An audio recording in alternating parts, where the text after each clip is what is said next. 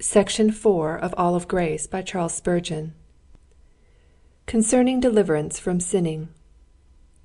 In this place I would say a plain word or two to those who understand the method of justification by faith which is Christ Jesus, but whose trouble is that they cannot cease from sin. We can never be happy, restful, or spiritually healthy till we become holy. We must be rid of sin. But how is the riddance to be wrought? This is the life or death question of many.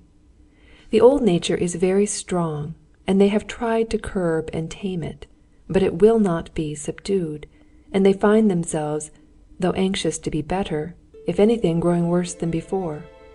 The heart is so hard, the will is so obstinate, the passions are so furious, the thoughts are so volatile, the imagination is so ungovernable, the desires are so wild, that the man feels that he has a den of wild beasts within him, which will eat him up sooner than be ruled by him.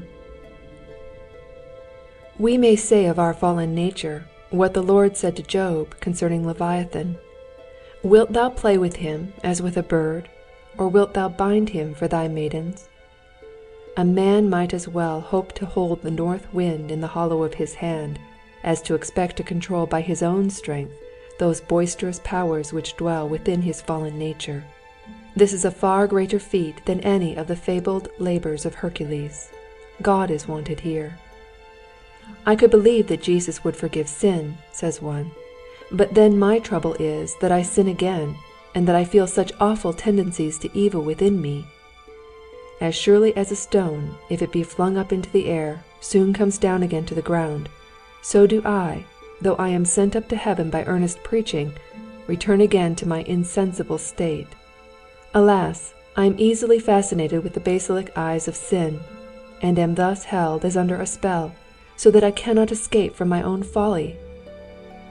Dear friend, salvation would be a sadly incomplete affair if it did not deal with this part of our ruined estate. We want to be purified as well as pardoned. Justification without sanctification would be no salvation at all. It would call the leper clean, and leave him to die of his disease. It would forgive the rebellion, and allow the rebel to remain an enemy to his king. It would remove the consequences, but overlook the cause, and this would leave an endless and hopeless task before us. It would stop the stream for a time, but leave an open fountain of defilement, which would sooner or later break forth with increased power. Remember that the Lord Jesus came to take away sin in three ways. He came to remove the penalty of sin, the power of sin, and at last, the presence of sin. At once you may reach to the second part. The power of sin may immediately be broken, and so you will be on the road to the third, namely, the removal of the presence of sin. We know that He was manifested to take away our sins. The angel said of our Lord, "Thou shalt call His name Jesus, for He shall save His people from their sins." Our Lord Jesus came to destroy in us the works of the devil. That which was said at our Lord's birth was also declared in His death. For when the soldier pierced His side, forthwith came there out blood and water, to set forth the double cure by which we are delivered from the guilt and the defilement of sin. If, however, you are troubled about the power of sin and about the tendencies of your nature, as you may well be, here is a promise for you. Have faith in it, for it stands in that covenant of grace which is ordered in all things and sure. God, who cannot lie, has said in Ezekiel thirty-six twenty-six, "A new heart also I will give you, and a new spirit will I put within you. And I will take away the stony heart out of your flesh, and I will give you a heart of flesh." You see, it is all "I will" and "I will." "I will give" and "I will take away." This is the royal state of the King of Kings, who is able to accomplish all His will. No word of His shall ever fall to the ground. The Lord knows right well that you cannot change your own heart, and cannot cleanse your own nature. But He also knows that He can do both. He can cause the Ethiopian to change his skin, and the leopard his spots. Hear this, and be astonished. He can create you a second time. He can cause you to be born again. This is a miracle of grace, but the Holy Spirit will perform it.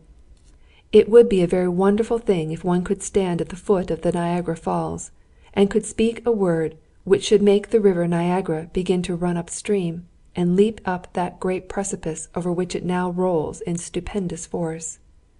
Nothing but the power of God could achieve that marvel. But that would be more than a fit parallel to what would take place if the course of your nature were altogether reversed. All things are possible with God. He can reverse the direction of your desires and the current of your life, and instead of going downward from God, He can make your whole being tend upward toward God. That is, in fact, what the Lord has promised to do for all who are in the covenant, and we know from Scripture that all believers are in the covenant. Let me read the words again. A new spirit will I put within you, and I will take away the stony heart out of your flesh, and will give you a heart of flesh. Ezekiel eleven nineteen. What a wonderful promise! And it is yea and amen in Christ Jesus to the glory of God by us.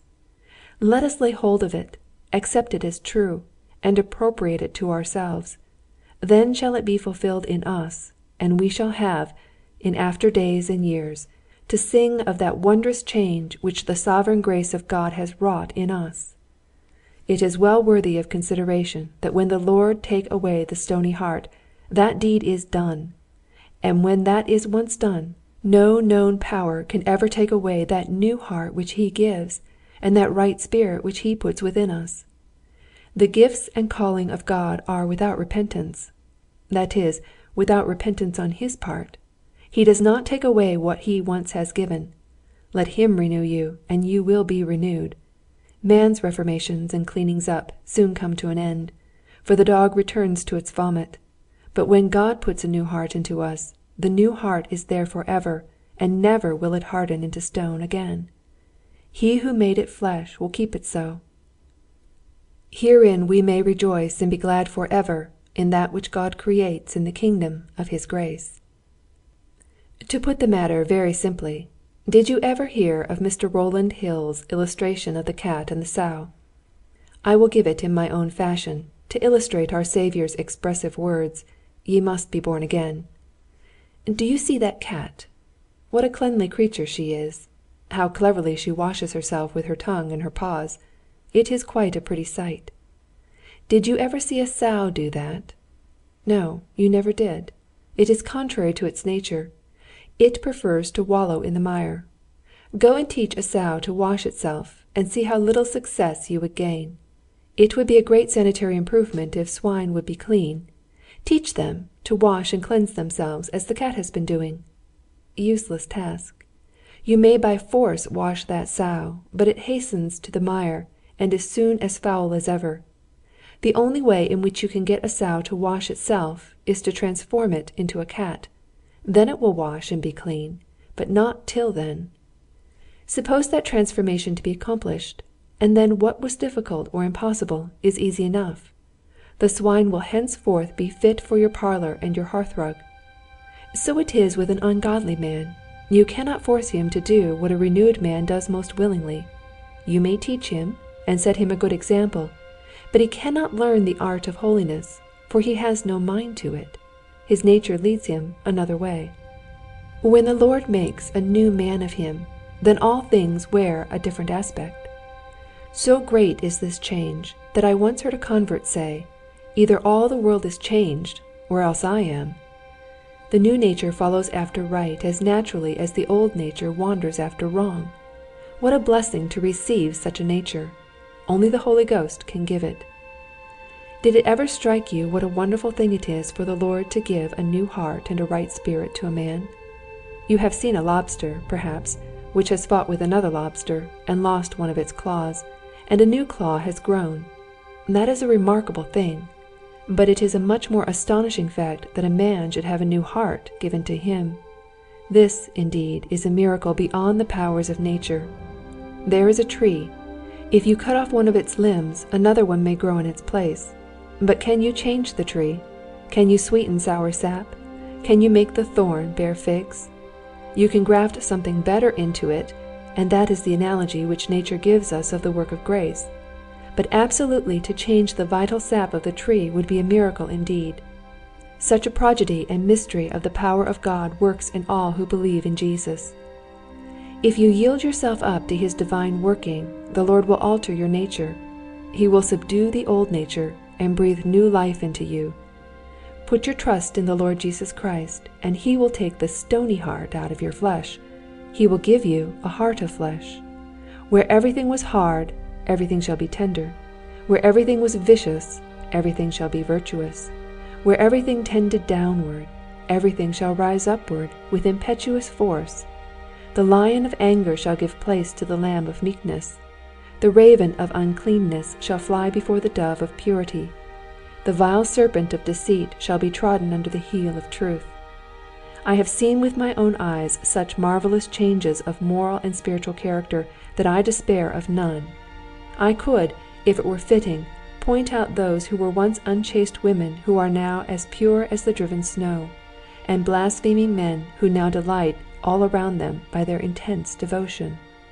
Thieves are made honest, drunkards sober, liars truthful, and scoffers jealous. Wherever the grace of God has appeared to a man, it has trained him to deny ungodliness and worldly lusts, and to live soberly, righteously, and godly in this present evil world. And, dear reader, it will do the same for you. I cannot make this change, says one. Who said you could? The scripture which we have quoted speaks not of what man will do, but of what God will do. It is God's promise, and it is for him to fulfill his own engagements. Trust in him to fulfill his word to you, and it will be done. But how is it to be done? What business is that of yours? Must the Lord explain his methods before you will believe him? The Lord's working in this matter is a great mystery. The Holy Ghost performs it. He who made the promise has the responsibility of keeping the promise, and he is equal to the occasion. God, who promises this marvelous change, will assuredly carry it out in all who receive Jesus, for to all such he gives the power to become the sons of God. Oh, that you would believe it! Oh, that you would do the gracious Lord the justice to believe that he can and will do this for you, great miracle though it be. Oh, that you would believe that God cannot lie. Oh, that you would trust him for a new heart and a right spirit, for he can give them to you. May the Lord give you faith in his promise, faith in his Son, faith in the Holy Spirit, and faith in him, and to him shall be the praise and honor and glory forever and ever. Amen. By grace through faith. By grace are ye saved through faith. Ephesians two eight. I think it well to turn a little to one side that I may ask my reader to observe adoringly the fountainhead of our salvation, which is the grace of God. By grace are ye saved. Because God is gracious, therefore sinful men are forgiven, converted, purified, and saved. It is not because of anything in them, or that ever can be in them, that they are saved, but because of the boundless love, goodness, pity, compassion, mercy, and grace of God. Tarry a moment, then, at the wellhead. Behold the pure river of water of life, as it proceeds out of the throne of God and of the Lamb. What an abyss is the grace of God! Who can measure its breadth? Who can fathom its depth? Like all the rest of the divine attributes, it is infinite. God is full of love, for God is love. God is full of goodness. The very name God is short for good. Unbounded goodness and love enter into the very essence of the Godhead. It is because his mercy endureth forever, that men are not destroyed, because his compassions fail not, that sinners are brought to him and forgiven. Remember this, or you may fall into error by fixing your mind so much upon the faith which is the channel of salvation, as to forget the grace which is the fountain and source even of faith itself. Faith is the work of God's grace in us. No man can say that Jesus is the Christ, but by the Holy Ghost. No man cometh unto me, saith Jesus, except the Father which hath sent me draw him. So that faith, which is coming to Christ, is the result of divine drawing. Grace is the first and last moving cause of salvation, and faith, essential as it is, is only an important part of the machinery which grace employs. We are saved through faith, but salvation is by grace. Sound forth those words as with the archangel's trumpet, by grace are ye saved. What glad tidings for the undeserving! Faith occupies the position of a channel or conduit pipe. Grace is the fountain and the stream. Faith is the aqueduct along which the flood of mercy flows down to refresh the thirsty sons of men. It is a great pity when the aqueduct is broken. It is a sad sight to see around Rome the many noble aqueducts which no longer convey water into the city, because the arches are broken and the marvelous structures are in ruins. The aqueduct must be kept entire to convey the current. And, even so, faith must be true and sound, leading right up to God and coming right down to ourselves, that it may become a serviceable channel of mercy to our souls. Still, I again remind you that faith is only the channel or aqueduct, and not the fountainhead, and we must not look so much to it as to exalt it above the divine source of all blessings, which lies in the grace of God. Never make a Christ out of your faith, nor think of it as if it were the independent source of your salvation. Our life is found looking unto Jesus, not in looking to our own faith. By faith all things become possible to us, yet the power is not in the faith, but in the God upon whom faith relies. Grace is the powerful engine, and faith is the chain by which the carriage of the soul is attached to the great motive power. The righteousness of faith is not the moral excellence of faith, but the righteousness of Jesus Christ which faith grasps and appropriates. The peace within the soul is not derived from the contemplation of our own faith, but it comes to us from Him who is our peace, the hem of whose garment faith touches, and virtue comes out of Him into the soul. See then, dear friend, that the weakness of your faith will not destroy you. A trembling hand may receive a golden gift. The Lord's salvation can come to us though we have only faith as a grain of mustard seed. The power lies in the grace of God and not in our faith. Great messages can be sent along slender wires, and the peace-giving witness of the Holy Spirit can reach the heart by means of a thread-like faith which seems almost unable to sustain its own weight. Think more of Him to whom you look than of the look itself. You must look away even from your own looking, and see nothing but Jesus and the grace of God revealed in Him. End of section four.